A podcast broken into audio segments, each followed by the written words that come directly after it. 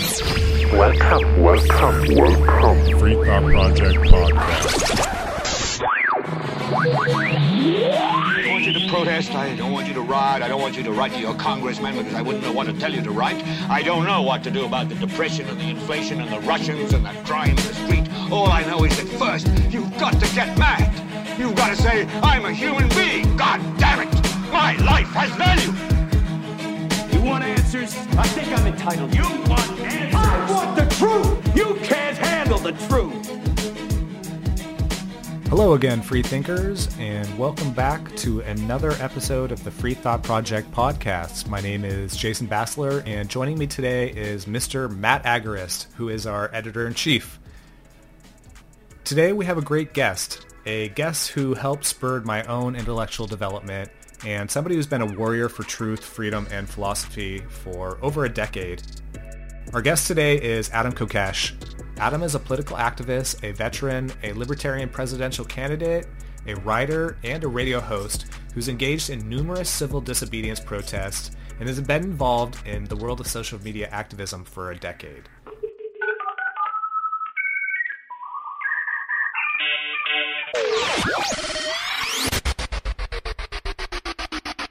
Welcome to the show, Adam. It's great to have you on. So, you've been in the liberty world for a long time now. Your contributions to the movement are too vast to list, uh, but probably a lot of people don't know how much of a personal inspiration you've been to me over the years, especially in helping to refine my own personal ideology and philosophy. I even uh, I even remember you reading uh, one of the questions I emailed your show probably back in like 2012 or something on your two, YouTube uh, show called Adam versus a Man. Um, I remember being really excited that you read my question, and uh, I was, you know, was very inspired by your work and your activism. So um, today's focus of the podcast is envisioning what is next for social media and liberty activism. And as someone who's been in the social media world as a content creator, as a host, as a news personality, and influencer over the years. Uh, what do you think is the path forward with social media activism, and what is next for the liberty movement? Well, first, thank you for that kind introduction. Too many contributions to list, huh? I, I don't know if you're being like lazy or blowing smoke up my butt or trying to make me feel old. But yeah, I've been doing this for a while. I've Been pretty effective. It's been a lot of fun. I guess I have to add contributing to the inspiration of the Free Thought Project to my resume now. And I Indeed. gotta say, I, I love how I mean, if nothing else, your meme game is on point, and I don't mean just in the superficial sense of getting stuff out there, but what you're able to capture in your messaging. I love sharing your work on you know on Instagram, Twitter, and more importantly, Telegram. Um, but even your articles, the the insight, the analysis uh, is is really valuable and important. I'm glad the Free Thought Project is is a part of the voice of this movement. So I don't know. Was there a question there? Yeah, I was supposed to say something about intelligent about social media. Uh, Well, you know, we, we appreciate the the gratitude and the kind words as well. So, um, you know, thanks for that. But yeah, something along the lines of like what the path forward is for social media activism. Uh, as you know, we've we've hit a lot of roadblocks um, over the past few years. Even the Free Thought Project and Police the Police were taken down in 2018. We lost, you know, nearly six million fans. I know you've also been throttled and uh, demonetized on YouTube. Yeah. Uh, I mean, it's it, the list is endless as far as uh, you know the the censorship. We've even, as of the past three days now, have a shadow ban on our Instagram account, which uh, Yeah. you know has me particularly bitter. So um, hopefully that gets resolved. But you know, it, it just seems like we're not.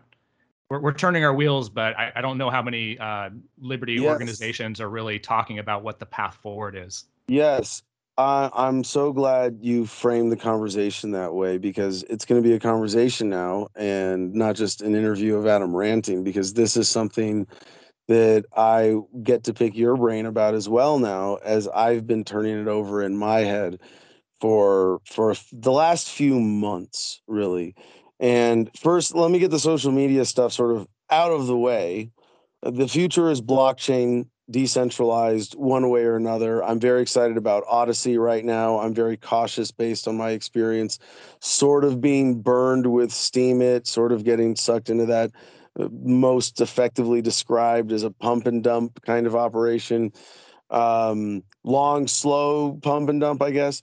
But uh, with Odysee, I have a at least censorship free publishing platform right now. And I'm very excited about that. The LBRY blockchain, the potential for blockchain technology in general to render centralized control of the internet essentially irrelevant.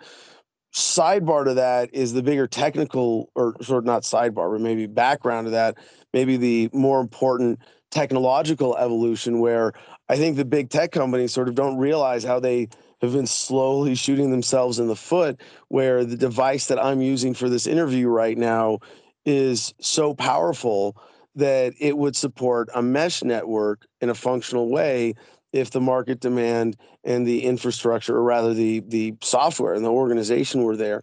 And i think the future of telecommunications in general doesn't involve telecoms. It's mesh networks, it's devices communicating directly to each other.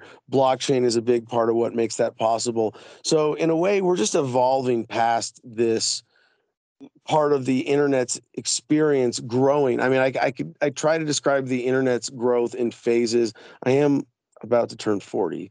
Uh, I'm old enough to have a sense of the history of the internet, you know, where I mean, I remember when people thought the word Twitter and tweet were really awkward and, and, and comedians could still get laughs just making fun of those terms when they were new and awkward, right? But the there, there was like a, a sort of infancy period of the internet. And then there was like a, a sort of adolescence that might be described as the first golden age of the internet, where I was able to build my YouTube channel up to quarter million subs. I've been flat on that number for I don't I don't know most of a decade at this point. It is maddening, and I'll bring that back to the the main point that you bring up there, um, which is that, that essentially we've all been turned into unwitting controlled opposition. Yeah, I'll, don't worry, I'll explain. But I know it's, it's scary, right, to think of ourselves that way. But do we have to admit when the cumulative effect of the political repression and censorship is such that we are effectively managed opposition, if not controlled opposition. So I, I see that in social media, the, the, the current paradigm is is going to be irrelevant in the next five to ten years. That doesn't mean it's not relevant to understand it now, to fight the evils of it now, and to, if anything, I'm I'm more inclined to put effort into actively supporting alternative means of content distribution just for myself doing a, a daily two hour podcast. And to to bring it back to the effect of the censorship and social media like we know that it's rendering us much less effective. And i remember uh, when the free thought project um, and you can probably correct me on the year but it was what like four or five years ago there was one big facebook purge and you had a page that that had something like a million subs on Facebook? Yeah, 3.1. Okay, well, excuse me. Yeah, 3.1 million. I remember you there was a purge where it was like 80 significant names got purged off Facebook and I was I was very disappointed to not be included with them, but you were at the top of the list, right? with with was as one of the most credible prominent ones and it was like this is not anywhere near a free speech platform and I I'm starting to you know even object to my own engagement with Instagram and Twitter that I have today where I'm like, you know what, I'd be better off. I've I'd spent all that time building my own Telegram channel. I'm a big supporter of Telegram. I think Telegram as as uh, a, a legitimate free speech broadcasting and messaging platform provides us the end run uh, already around a lot of the social media media censorship and control. Of course, because Chris Cantwell, my old friend, the crying Nazi, got on there. Oh, it's a refuge of right wingers who have been kicked off social media. Uh, yeah, they tried to shut it down, they couldn't. So I'm I'm very bullish, I guess, uh, positive on on Telegram, Odysee, you know, some of the other uh, crypto and decentralized sort of honest alternative technologies right now. But you're the way you introduce this subject raises a bigger question that I'd like to think I uniquely captured with a meme for once. And I'm, we're going to do Adam explains memes by audio now. Uh, yeah, 30 seconds. It's it's a dude laughing arrogantly, holding one hand out on this sort of petite woman's forehead while she's trying to punch him and has a you know frustrated look on her face. You get the idea, right? Just the hand to the forehead, the bully uh, holding back someone smaller than them trying to hit them. And I put on on the meme, you know, the dude is labeled as the government and the woman is labeled as the freedom movement. Her arm swinging and never quite hitting the body of the government is maybe the libertarian party but i think it's also it's, it's really everything of our movement. But that's one way of making this point right? And the arm with the palm on the forehead that's holding us back is political repression saboteurs infiltrators cointelpro style operations and shadow banning and covert censorship online as well as the overt censorship on social media. And some people look at that graphic and say, well, we need to grow so that our arm gets longer and we can strike the state finally. And it's like, well, part of the reality of this is that they will always scare people away. They will always bully people out of our movement. They will keep us from growing proportionally so that we stay as managed opposition. Is that I don't know if that's a better term. If you want to, if you want to help me out, figure out which term is more appropriate. But controlled opposition or managed opposition, uh, and we need to figure out a way to swat the arm away, or really grow the arm or grow the movement in some way to be you know bigger and undeniable. But to pretend that this isn't the reality of how we are being held back as a movement is naive, and I'm I'm almost disappointed in myself that it's taken me this long to sort of put a finger on it this way because I go back to my time with Iraq Veterans Against the War, which was my start with full time activism. And we were mentored by Vietnam Veterans Against the War and Scott Camil, by the way, great mini doc on YouTube called Seasoned Veteran Journey of a Winter Soldier, tells the story of uh, Vietnam vet Scott Camil, my friend, actually, we're, we're personal friends now, who uh, two Purple Hearts in Vietnam, and then as a prominent activist with Vietnam Veterans Against the War, the DEA sent a young, attractive female agent undercover to be his girlfriend and seduce him, and then set him up with two FBI agents on a coke and weed buy. And when he figured out what was going on, he tried to get out of the car, and they shot him in the back. And when he went to trial, he was acquitted on the grounds of entrapment. And the jury actually recommended that all the agents be tried for attempted murder. You know what happened to them? I'm pretty sure nothing. They all got promoted. Yeah. So, you know, this is still, th- th- this has been coming to a head. And I think the technology, as much as it is fundamentally empowering both to governments and humans, uh, but it's a double edged sword that cuts, uh, like Martin Luther King Jr. would describe the arc of history bending towards justice. The longer edge of the double edged double edged sword cuts more in favor of decentralizing power and the power of the people, not centralization of authority. But it means nothing without deliberate, conscious use and application. And I think there's no greater need for that by the freedom movement right now than to use it to address this issue one way or another. And I mean the sabotage of the freedom movement. Well, it's not very hard to sabotage the freedom movement. You called it like the, you know, the controlled opposition or whatnot. It's just, it's more like the uh, controlled infighting that constantly happens within the liberty movement. You know, Well, And so here's the thing. Hold on, hold on. Even that, I got, I got to jump in because Yeah. when we maintain this awareness, you don't say there's infighting in the freedom movement as if it's some unique, weird, organic phenomena. You go, oh yeah, people infiltrate the freedom movement to keep us fighting amongst each other over bullshit, so we're not as effective talking to other people. right, right. And as long as we keep believing it and buying into it, then there's not going to go anywhere. Yeah, and uh it's just i wish we people get people could get over all these differences you know? It's it's a shame like the vaccines right now i was going through my you know my social media feed this morning there's a massive rift of people who want the vaccine and the freedom movement and then people who and they're ridiculing people who don't want it and and vice versa you know? It's like dude what is freedom if it's not the fucking freedom to do what the hell you want? Why why are we making this an issue? Who is the one behind this turning this into an issue and, and stoking all this bullshit that's on, you know, that everybody's up in arms about. this is why I think engaging in that polluted conversation of social media as it is right now, in and of itself, gives us a distorted worldview because that division is, I mean, one, a lot of the anti-vaccine com- or anti-COVID vaccine comments right now are getting censored. So you might look at what you think is an orga- organic conversation somewhere, and it looks like, oh, there's a 50-50 debate here, even among libertarians. It's like, no, uh, half the, the con- half the people involved have been censored. Oh, no doubt, man. That's a that's a big thing going on right now, and it adds fuel to your argument to get the hell away from them all.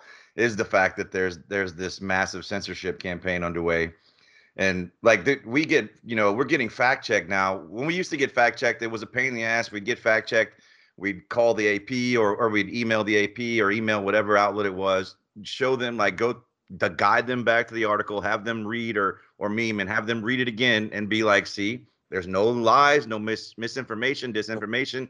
You guys were wrong. You know, we used to be able to do that, and it would be and it would be re- retracted. Now they're fact checking us for stuff that we don't even say. Like they were like, no, we got a fact check on our thing on our one of our pages, and it says, uh, no, uh, COVID vaccines don't contain saline injections. And we we're like, wait, we never said yeah, anything about fucking saline Yeah. injection.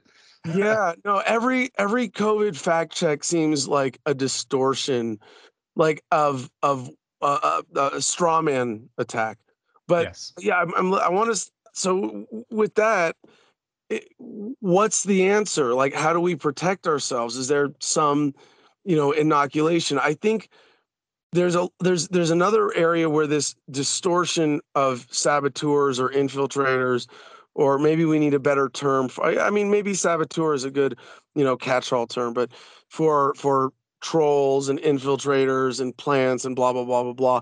And i i, I don't if, if anybody listening has not at least read the wikipedia page for cointelpro counterintelligence program it's the fbi operation from the 60s and 70s to render the black power and anti-war movements ineffective and were responsible for a lot of the assassinations by cop. Uh, go read that and read the history of how it was exposed. And i'm not suggesting necessarily and this is where i'm, I'm still very cautious in my accusations that it's necessarily the fbi right now. It could be they farmed out this uh, the machine has farmed out this function to the democrats and republicans who have annual budgets uh, you know in the hundreds of well it, it was we looked it up it was a total not even counting campaigns it was uh, over $2 billion a year each. If, you're the military industrial complex and you're paying these people to make war and kill innocent people for your profits you better damn hope they're spending some of that money on sabotaging the political opposition. So what would that look like? And i think a lot of it you know i've been around about a decade and a half as a full-time activist and I, i've seen a lot of it myself but i think sabotaging relationships is a big part of it. And i think their ability to mess with communications and have infiltrators work their way in enough to cause drama.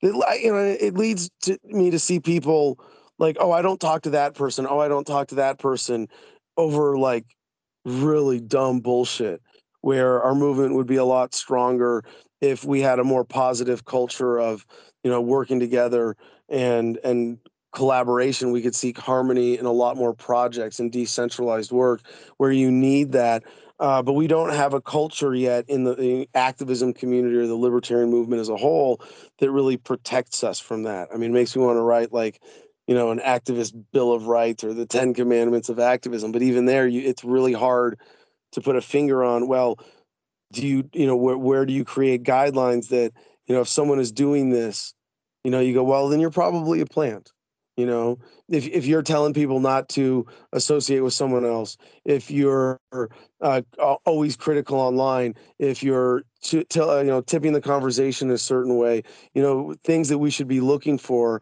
you know aside from the obvious infiltration you know i don't think we have the awareness. But the other thing that i think comes that, that's very important that comes from the subtle online manipulation is they scare us off our effective messaging by getting us to think that it's too radical or controversial. And I think that's very dangerous. On my show today, we were discussing hashtag murder cult as a term for describing the military. And it's like, oh no, some people might be upset by that. Look, if people are such snowflakes that they can't hear an intellectual term, murder cult, and understand why that's a good description of the military, like they're not the people we're talking to anyway. And that I'm even indulging this point shows what a sucker I am for the arguments from self consciousness that I think a lot of people make and fall for. in the freedom movement. And I mean, even just h- how easy would it be to sabotage uh, you know, a state or county Libertarian Party affiliate by being one volunteer who goes and does minimal work, but is always the voice of self consciousness. Well, we have to moderate that message. That's too extreme. We have to be pragmatic. We have to, whatever, all these bullshit arguments So you have to be self conscious about telling the fundamental truth about the world we live in today that is illuminated by the libertarian perspective. And maybe that's enough to neuter us as a movement, make us ineffective freedom is uh, never extreme control is extreme and uh, yeah. i um i feel like you touched on a lot of good points i'm going to jump back to some of the stuff you said in the beginning um, because sure. it, it kind of resonated with us uh, or with me anyway but you're right facebook doesn't just straight up delete pages anymore they might do that occasionally but from uh, our experience over the past year and a half um, be, because after t- 2018 we tried to create several more pages with the same um, the same brand the free thought project and police the police and we had them taken down probably within two to three months after they went up. You know they'd already gathered a bunch of followers and everything. But now we're starting to see that there's a new technique that they'll actually just turn the throttle all the way up the shadow ban all the way up, they won't mm-hmm. actually delete your page anymore because it's they realize sabotage to waste your time. Yes, yes, exactly, exactly, and it doesn't create yeah. the outrage that a delete a page deletion does, yes. and that creates the momentum for the fans to follow. The... What's that? And you let them in your head. Right. Yes. Well, yeah, they basically live there, unfortunately, for me, because uh, right. I, I'm a little bitter still about all this. But um, yeah, mm-hmm. certainly managed opposition. I think that's a, a, great way of putting it. But to your point, as far as the future being blockchain, what do you feel like is the adoption rate? Because I still feel like it's still out of a lot of people's uh, wheelhouse and perspective when it comes to social media, especially the normies. And I feel like that's a big part of our target audience because we're not just trying to preach to the choir. So, yeah. like, um, you know, Facebook one thing I will give it credit for. The there's a criti- there's a critical technological adoption point that we are on the verge of, and I'll use LBRY slash Odysee as the example here. And it was that they ported over my YouTube library. They were just right. like, "Oh yeah, Adam, register here, and your whole YouTube library is mirrored on our blockchain now." So fuck them. You don't need them anymore.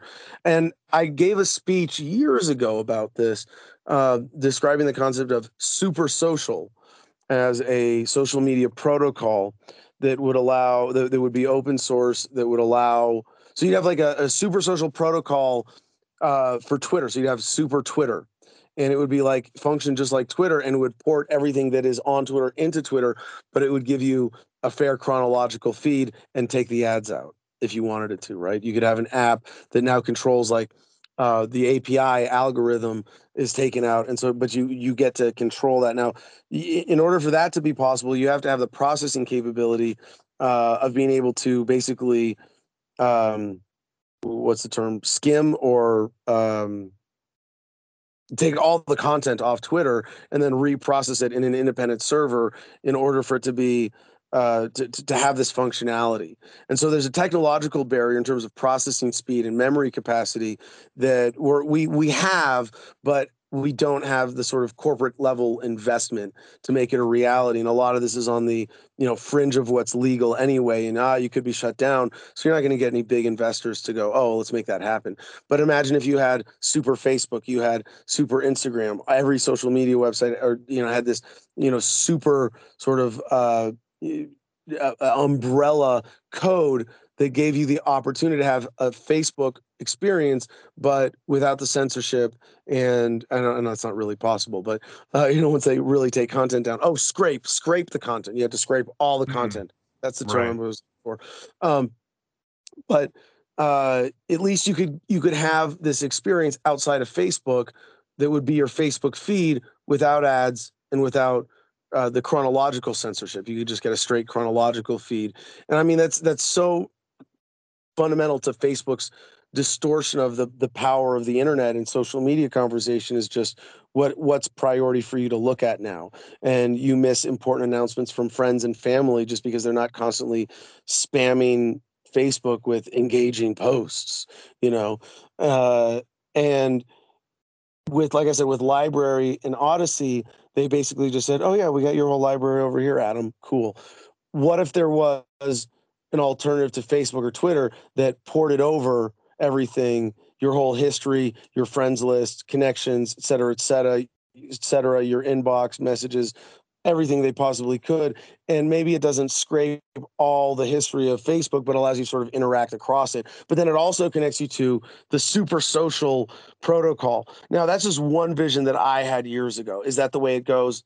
I don't know, but that potential is there. And I think platforms like Odysee are are a big step in that direction.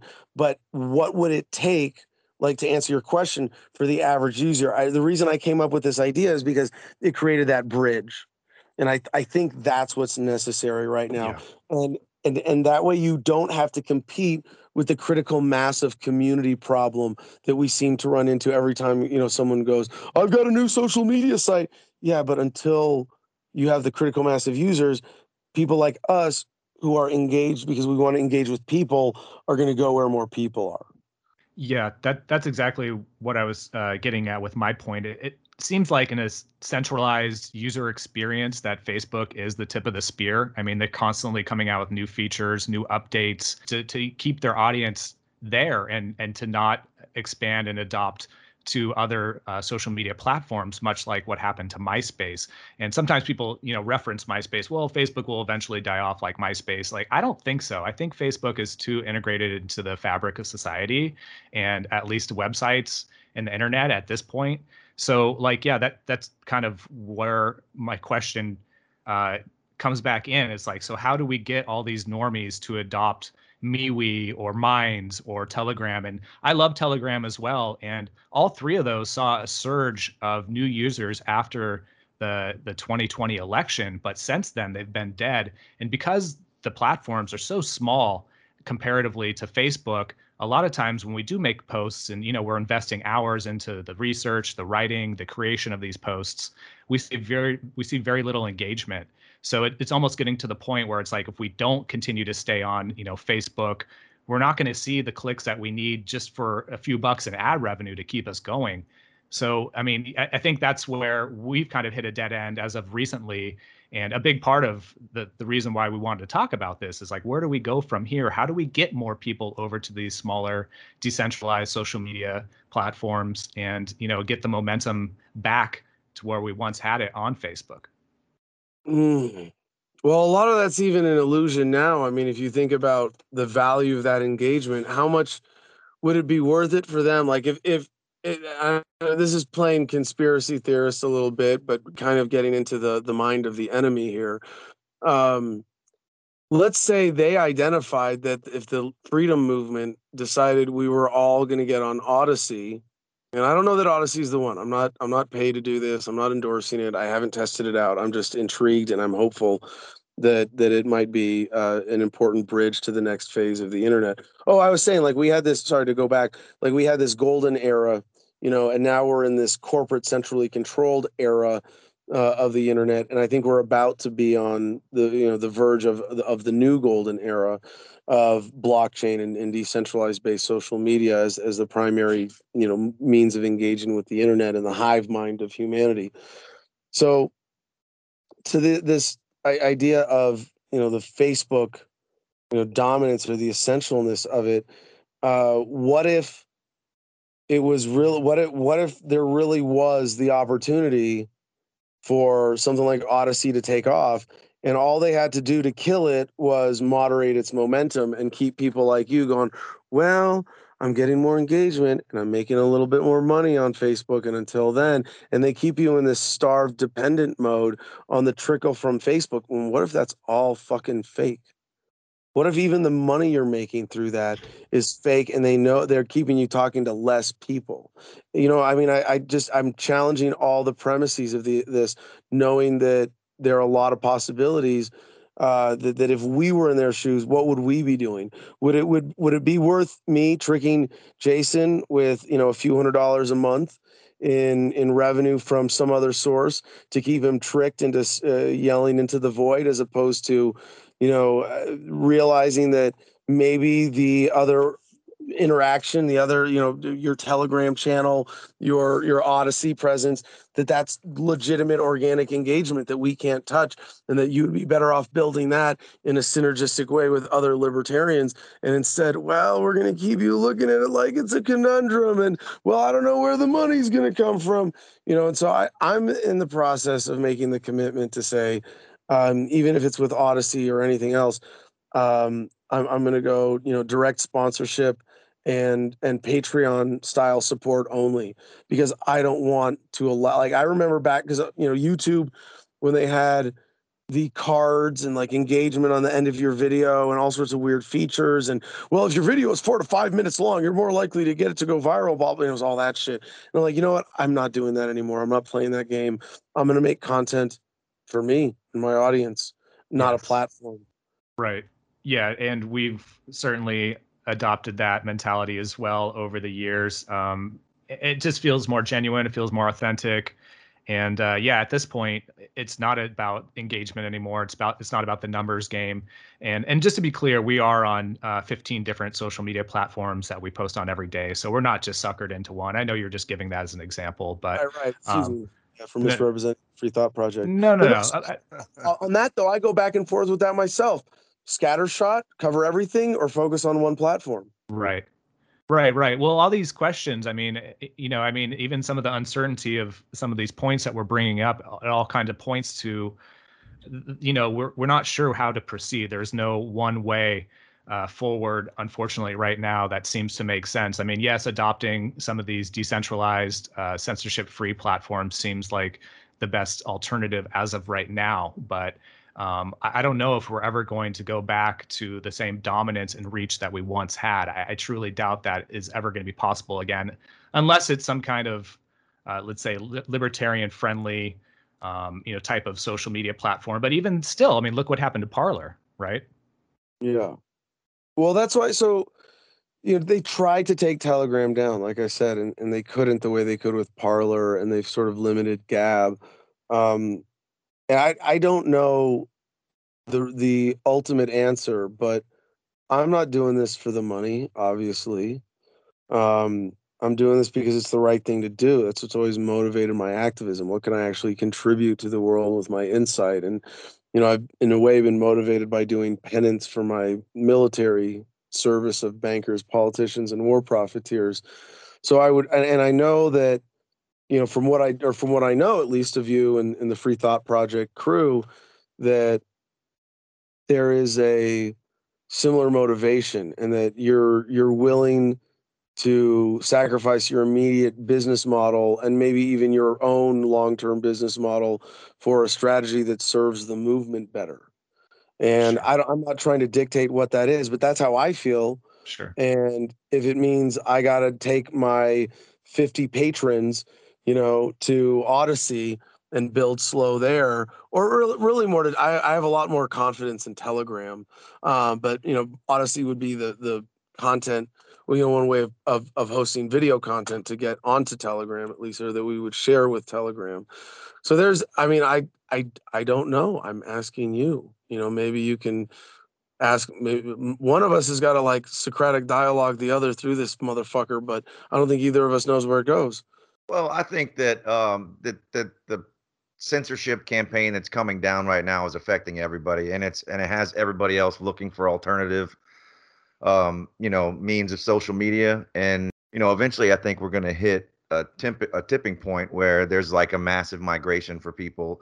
And it's not going to be because of, you know, because they banned Trump or some bullshit. It's going to be where the only thing allowed on social media is going to be the establishment's point of view, and anything else will be you know, will result in a complete removal or or whatever. And COVID might be a more significant breaking point.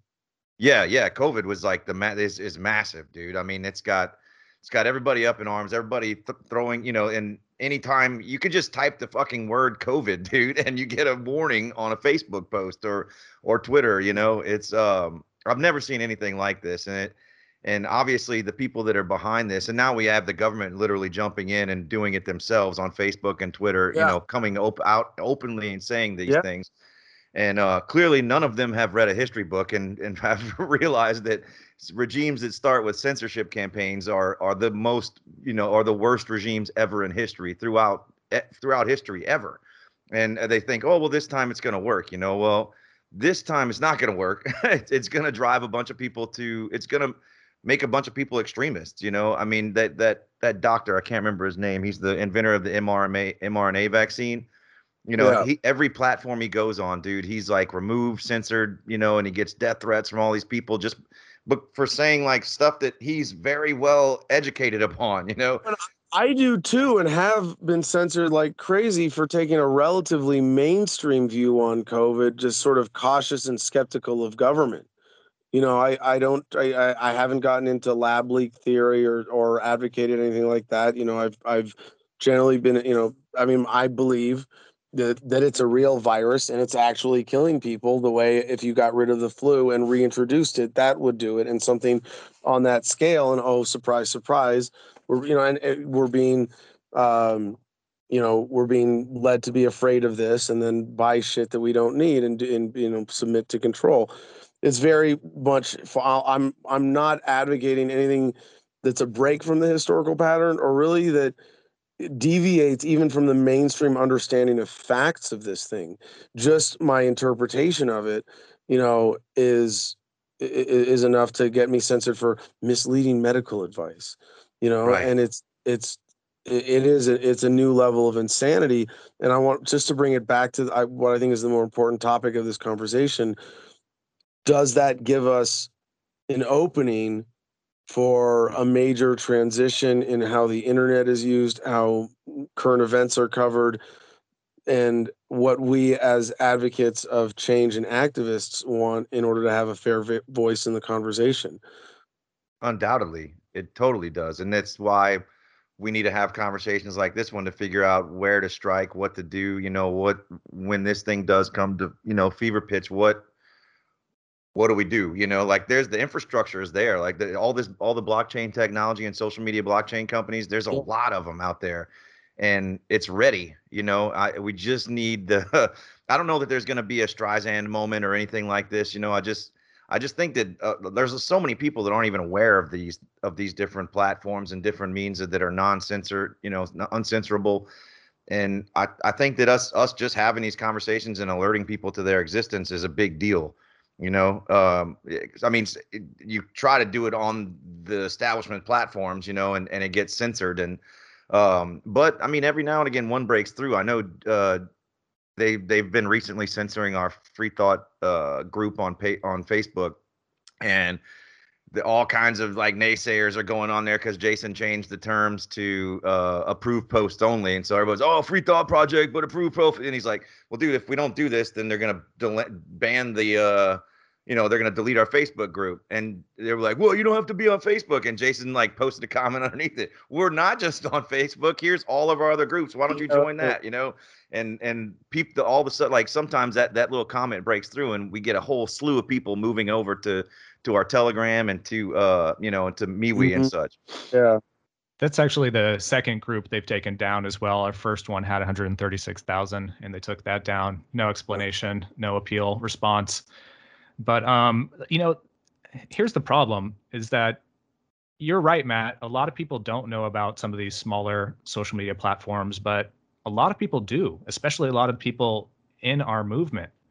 So what is going to be the catalyst if it's not, you know, the the Trump election, if it's not COVID, what exactly is going to get these, you know, so-called libertarians, uh, even anarchists off these mainstream social media platforms and to start adopting and consistently using some of these smaller platforms? I mean, if we can't do that, how are we supposed to ever adopt a free society of voluntarism, right? Like if we can't even, you know, get off a social media platform, then how are we ever going to say, okay, we're done with the state? We don't need the state anymore. And I, I know that's a bit hyperbolic. I get yeah, that. bef- before answering that question directly, I have to point out that there are some premises based on the awareness of sabotage or saboteurs that have to be established or criteria that have to be met. So if we say, for example, that it's going to be, uh, you know, Odysee, social media on a blockchain, if that's not fully decentralized, then it's still subject to the Odysee organization being infiltrated and sabotaged. Um, and if it's not at critical mass uh, or, or has any other such vulnerabilities to sabotage, uh, if if there's even so like here's here's as, as well, my point is like as long as something exists, think okay. Here's another crazy example that'll I think will make my point better let's say Odysee is the savior social media company that has the potential to kill Facebook, right? Facebook has so much money and resources that to defend itself, it might create a competitor to Odysee and have it beat Odysee in the competition to be the next alternative to Facebook and then self sabotage it. There's so many possibilities here that as long as that sort of covert sabotage eh, the vectors for it exist and we haven't protected ourselves from them or come to inoculate ourselves somehow, then the the concept of critical mass or better programming or functionality, it's almost irrelevant. I mean, yeah, that's true. But that's the beauty of the blockchain. It's transparent. We can see, you know, who's all behind it, the white paper, everything else like that. Uh, you know, I'd like to think that, you know, that that's that's the case anyway. And I think you made a good point. That makes it harder, but that's not foolproof. Right, right. I mean, even the social media platforms we have right now aren't necessarily foolproof. I've seen examples even on MeWe of people being censored and they bill themselves as a censorship-free platform. You know, so you're right, Adam. It's kind of at the discretion of these advisory boards or you know whoever's at the top echelons here at these social media companies um, and even if we do adopt a new one, it doesn't mean that it's going to be the solution for the long term because it very well could succumb to the same pressures from big tech, like we've already seen happen to Parler.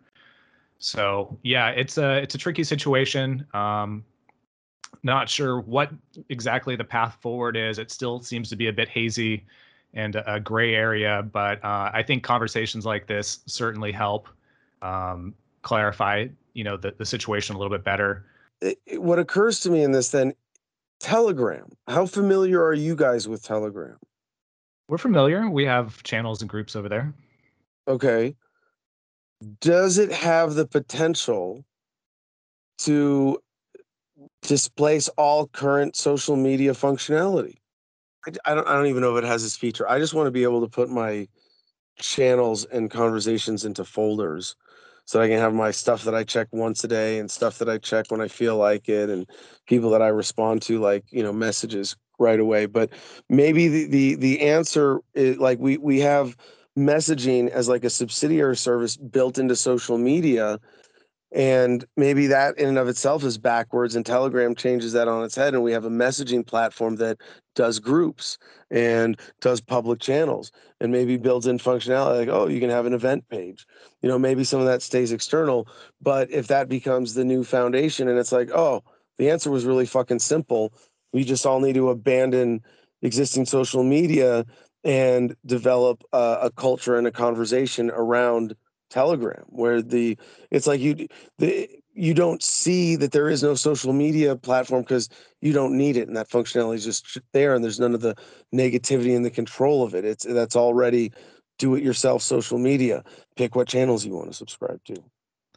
Yeah and there is a lot of momentum on telegram as well. I've seen big channels uh, certainly you know 50000 plus um, which you know is surprising. And um, Cantwell might not completely be incorrect. Uh, I would say there is probably a larger right wing uh, demographic on Telegram. As of right now, it doesn't mean that's it's ex- exclusive, but uh, the bigger channels tend to be uh, the Trump supporting channels, the MAGA followers and whatnot. Right but uh, I, I, do think that that is a great way to kind of sidestep because ultimately it is a messaging app, you know, so it, it's hard for big tech to really classify it or, or put it in a corner. Um, but uh, so far, it, it's been a good alternative for us, and that's where we have been pointing people uh, to to join up. We were pointing people at MeWe for a little while. That ended up losing momentum. It felt like everybody was going the Telegram route and even that has kind of slowed down for, for us as of recently. But um, anybody checking this out, if you are on Telegram, uh, TFTP official and TFTP group, And Police the Police is also on there, but uh, doesn't seem to be as much of an audience for police accountability type of information right now on Telegram. So it's much smaller. But uh, so I, I do have another question. I feel like is just as important as this social media uh, question here, and it's more of just the strategy of what we're trying to do. So the goal has always been to plant seeds to wake up as many people as possible, right? Uh, so we could have a little bit more of a, a cultural and political significance. Um, but it feels like we've been doing that for a long time now. And Yeah. it feels like there are people taking things in other directions. Like we're seeing, um, you know, the Mises Caucus pop up. Obviously, the Free State Project organizations have been around like that. But do you feel like we should still be focusing on planting seeds, or do you feel like we should be kind of focusing our efforts more on like tangible uh, efforts as far as like seeing our being able to actually see our cumulative efforts? And like realistically like what numbers would we need to win over hearts and minds? Is it like 80 million people 30 million people um and so like, i think this kind of it, it kind of brings up a problem right? Because like how are we going to compete with the state uh, as far as their propaganda machines? How are we going to get people to think um, you know of, about government solutions when we're not asking for government to actually be the solution? So you know we've seen small groups of minorities for instance like the lgbtq community who've made great progress over the past several decades because uh, they're incrementally advocating for more centralized power. But is it possible to have like the same momentum for the opposite for less government for more decentralized uh, a less political apparatus? And and it seems like there's more incentives for the opposite. There's more opportunities to grow the state. So are are we shooting ourselves in the foot here just by trying to focus exclusively on waking people up and trying to plant seeds Wow, that's that's such a big, rich question, man. I mean, I I love it because I think of this as like my personal great existential question as a full-time committed libertarian activist because I see it as the most important thing to do with my life. And as someone who has pursued and is currently pursuing sort of all of these strategies, and you know, if I want to admit how I look at this for myself, really, in in light of the meme that I described earlier, uh, you know, of of taking swings while they've got their hand on your forehead and none of your swings connect, but you're you're swinging and you're getting stronger and you're growing, and in that sense. Uh, all of those strategies that you mentioned, you know, and I think of independent media as you know one manifestation of winning converts, strategic outreach, civil disobedience to get uh, attention to unjust laws to to get people thinking about certain issues. Uh, you know, writing books, uh, blogs, advocacy, all of those things. Uh, that realm, you know, political activism, uh, and and sort of I, I would say lifestyle activism, right? And in those realms, I've done things that are sort of uh, you know inch by inch work. And I've done things that are, you know, Hail Marys, like my presidential campaign, you know, running for president on the platform of, uh, you know, resigning on day one and immediately taking the government, the federal government, through a peaceful, orderly, responsible bankruptcy process that would leave us with 50 independent states and up to 562 sovereign native nations. That that potential as uh, a unifying, practical policy that immediately makes everybody's lives better. You know, if you're more even, you know, we don't have to win any converts at all. And that was part of the appeal to me of it tactically, is that I can appeal to people's existing statism and say if you're a liberal or a conservative, you're going to get a statist experience that's more customized to the culture uh, and the people of your state rather than being tied to this giant collective that we don't need anymore you know, and does get to the heart of confronting militarism, and that's very important, you know, in the collectivization of that. But that's something to me that's also very important. So I don't have a problem confronting that head on. Um, but then, you know, with every meme that we make that we hope to go viral and be the one that spurs some significant shift or the one video I make about explaining why the homesteading lifestyle is an important expression of my values that's going to inspire a movement or a wave of people. You know, maybe maybe that's it right now when we're all just just taking shots. You know, maybe this conversation is about, you know, how do we build better? How do we get stronger so that we can take more effective shots? Because I have absolute confidence in the inevitability of humanity achieving a voluntary society. And that might be a, a, much longer, separate conversation to get into. But barring the obvious caveats of nuclear mutual annihilation, or aliens blowing up our planet or, or a real real pandemic you know something like that uh, yeah that humanity is progressing towards a state of, of greater peace and harmony because it's the natural progress of intelligent life itself of being better uh, masters of ourselves, of our relationships, of our physical environments. And a lot of that is driven by understanding and intelligent uh, application of critical thought, but also by technology which is empowering to that as well and those fundamental human dynamics that to me represent the beautiful two steps forward one step backwards perhaps dance forward of humanity. And uh, you know i want to be the one pushing for the next step forward as much as i can because that next step forward is is right now defeating the paradigm of centralized coercive governments and and, and overcoming all of the injustice and and the suffering that goes along with that.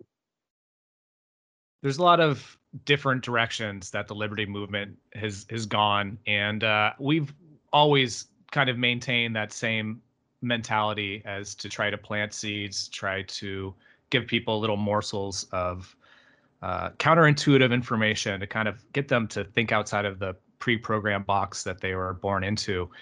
And uh, it, as we were talking about earlier, you know, there's a lot of thinkers, a lot of, uh, you know, intellectuals, or at least they think of themselves that way as intellectuals, uh, in the freedom movement. There's a lot of different perspectives, and uh, even just recently, you know, there's debate about, you know, should we go the political route? Is the Mises Caucus doing more harm than good?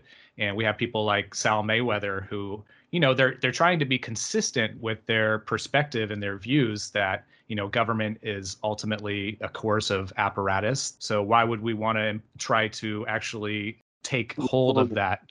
Yeah. Right. So i guess that's where uh, this question stems from is is do we do we still feel like planting seeds and waking people up is the way to go but uh, i still feel like that's probably the, one of the less invasive ways you know we're not getting in people's faces we're not shoving information down their throat we're just putting information out there. And yeah. I think a lot of times people are going to wake up when they're ready to wake up, not when yeah, we want them to. I'm absolutely for that. The the whole planting seeds, grow the movement, grow the critical mass, wake people up, and and be patient and give them the time to to internalize it as they're ready. But I I would just in in people who adopt that strategy, I would challenge everyone to apply this greater strategic awareness to the standard of efficiency for tactics that are worth your time. And don't do something if it's arguing with trolls where you have no measurable feedback and you could just be pissing into the wind. Do something that you know will grow our movement faster than they can scare people away or bully people out of activism. You know, that's what make no mistake that if that's what you're doing, that's what we're up against and i have i've been doing this for a decade and a half now. I've seen a lot of people come and go. I've seen a lot of people burn out and it fucking pisses me off especially when i think how many of them were sabotaged in their efforts and that made them frustrated. So be aware that this is what we're up against talk to real people if that's what you're going to do and apply those same standards that any good tactician would in evaluating the effectiveness of any particular course of action. Because to do not to not do that is to take a personal indulgence at the expense of future generations doing activism that makes you feel good with no eye to how effective is it or just catering to personal biases or your sure. personal political identity, right? Because uh, yeah. it, it's easy to you know slander those you know demon rats or whatever but are you actually you know making headway with the conversation are you actually you know sharing a perspective that possibly this the other person you're conversating with hasn't thought of and and to adam's point too i'd also suggest yeah just be aware of the individual you're talking to some people are so deeply embedded into their own uh, political philosophy political philosophy and political identity that there's no way they're ever going to change. There's no way that they're ever going to all of a sudden have an epiphany of intellectual integrity and they're going to flip a switch and agree with you. Uh, some, some people are just too far embedded into their own beliefs and dogma. So uh, we always say, you know, and our target audience has always been the people who are on the fence or the people who are just starting to kind of wake up and kind of realize that you know things aren't what they were told. They're they're finally starting to smell the bullshit, I guess you could say. And uh, yeah. those those are the people who are more susceptible to actually listening to logic and reason. And uh, you know that's that's the basis of where most libertarian principle and value stems from.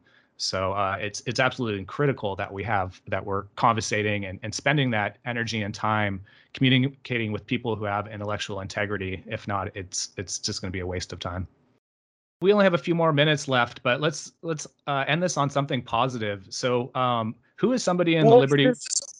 Positive. What are you talking about? This is all about human. yeah, we've been talking solutions, man. It's all positive. It's all yeah, positive. Yeah. You guys are right. You're right. It, it, sounds like it could be a downer though, because we're not necessarily yeah. um, you know, we're not coming out with any golden examples of path forward, but I, I think well, either way. Well, it is facing it is facing a hard truth for our movement for a lot of people who just face unknowns and don't hack through them. Sure. They find comfort in feel good activism or being a keyboard warrior, and that's as far as they go. And the, the, the enemy loves that. They are happy that you do that. They, they, if anything else, they need you to not ask the questions that we've asked in this conversation. Sure. And with that being said, you know, it, it's one thing to just, as Adam said, be a keyboard warrior. And I think even, you know, some of the long term activists fall into this trap every once in a while. It's great to have the knowledge, but you also have to put that knowledge into action, right? And if we're not putting that into action, then we're not going to be making progress. It, it is easy to sit behind the computer and share your opinions, and there is certainly some utility in that but we also need to get out there. We also need to get out to the streets. We also and this is you know applies to multiple different you know varieties of ways you could you could actually be an activist. Isn't just going to protest but it's more than just sitting behind the computer and i think that's something that we also need to to touch on and, and mention.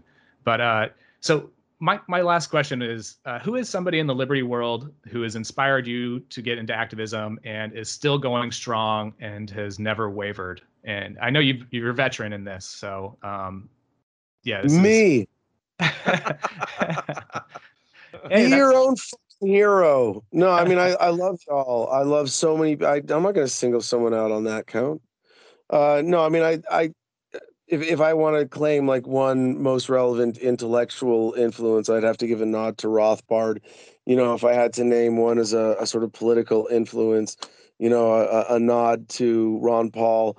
Maybe in in the realm of activism outside of that, I don't know, Abbie fucking Hoffman.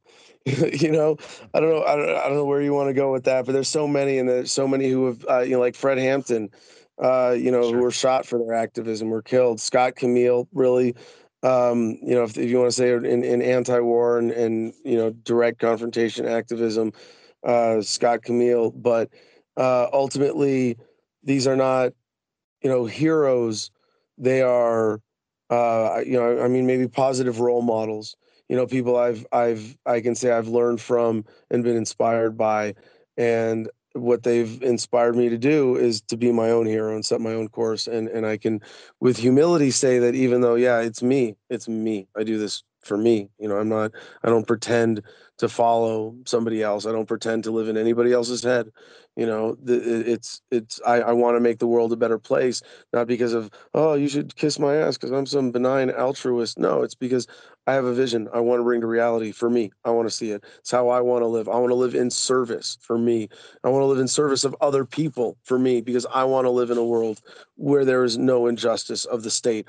I want to live in a world where there is no war, where there is no suffering. I want to live in a war a world where peace and harmony guide humanity rather than conflict and, and control and violence and statism. And I have built a life for myself based on my values, and and I can only hope to properly uh, motivate, inspire, and educate others in the way that I have been by those who have gone before me. Well, that's a great answer, dude. And uh, I mean, you certainly inspired me, and I think you know that's what it's all about: trying to uh, plant those seeds so others could kind of pick up the torch and uh, and run with it. And that will give some people uh, a few names to also research. People who've enjoyed uh, your contribution to this podcast. So I appreciate you um, throwing those out there.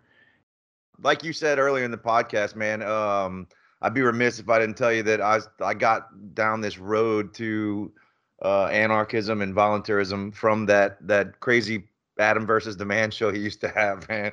I used to just I used to engage with the people in there in the YouTube chat and everything, and um and then you know here we are on a podcast like fucking ten years later, and uh I mean it's pretty cool, man. Uh yeah, and for those that don't know, you know, Adam went to fucking jail for this this shit. He went to, you know, he brought a gun into Washington D.C. to show that, you know, that his rights were being trampled and he didn't have a Second Amendment right. And I mean, that's a that's massive, dude. That's bigger than anything anybody at the Free Thought Project has ever done. We've none of us ever gone to jail for for you know for fighting for this cause He even uh, got of, of liberty.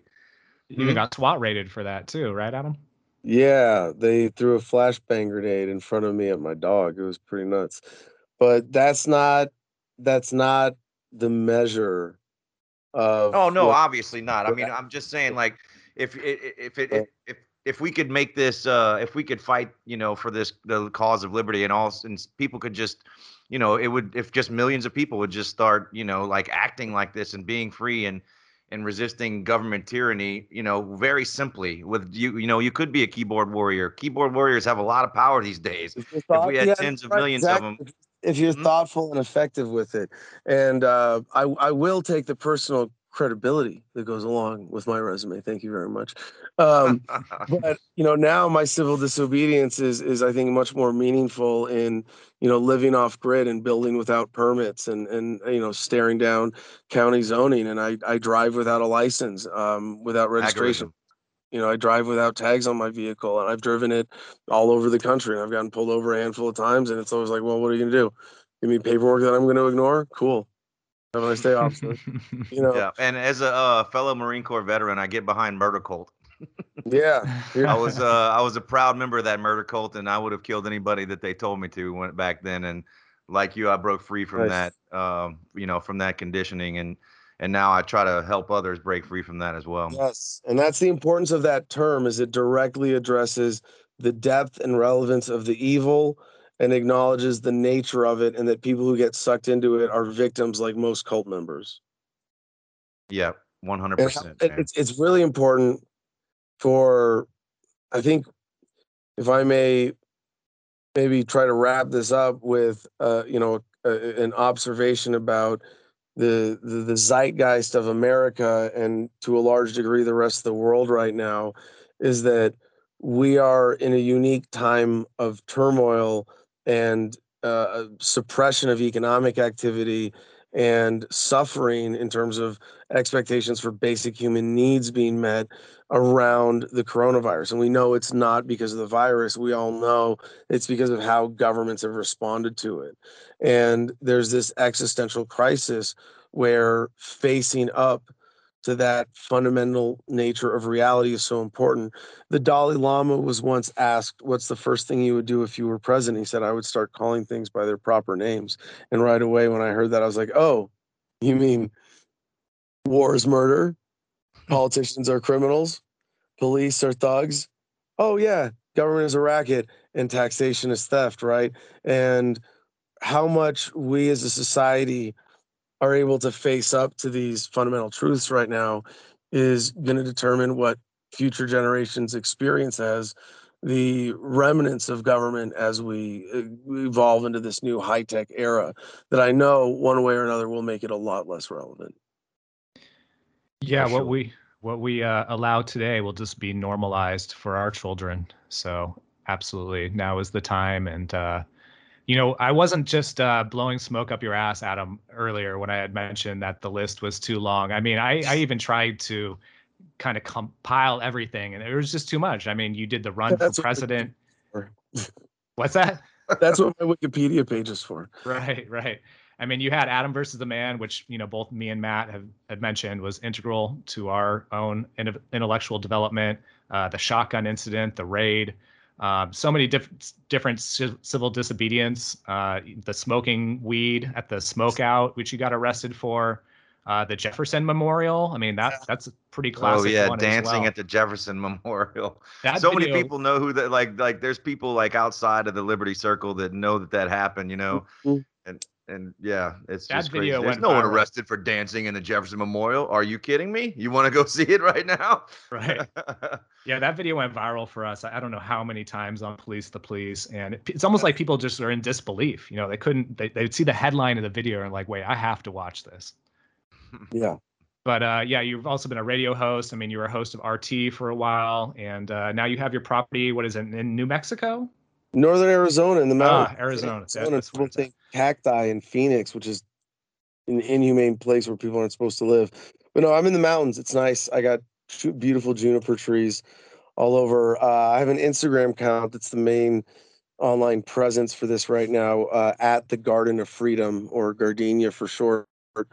Uh, and I mean, I'll just, I, I am working on, on things with that, you know, declaring sovereignty as a micronation that I think is the sort of bottom up version of the political decentralization that might have, you know, huge potential if the timing is right, if we have the right effort behind it.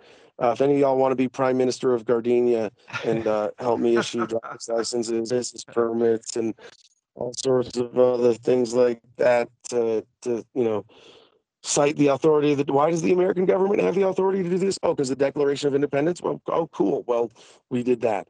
Um and, I- and i think there's a lot of potential there. So i'm i'm i guess i'm sort of constantly taking applications. Prime minister of gardenia. I of course am king adam charles kokesh the first.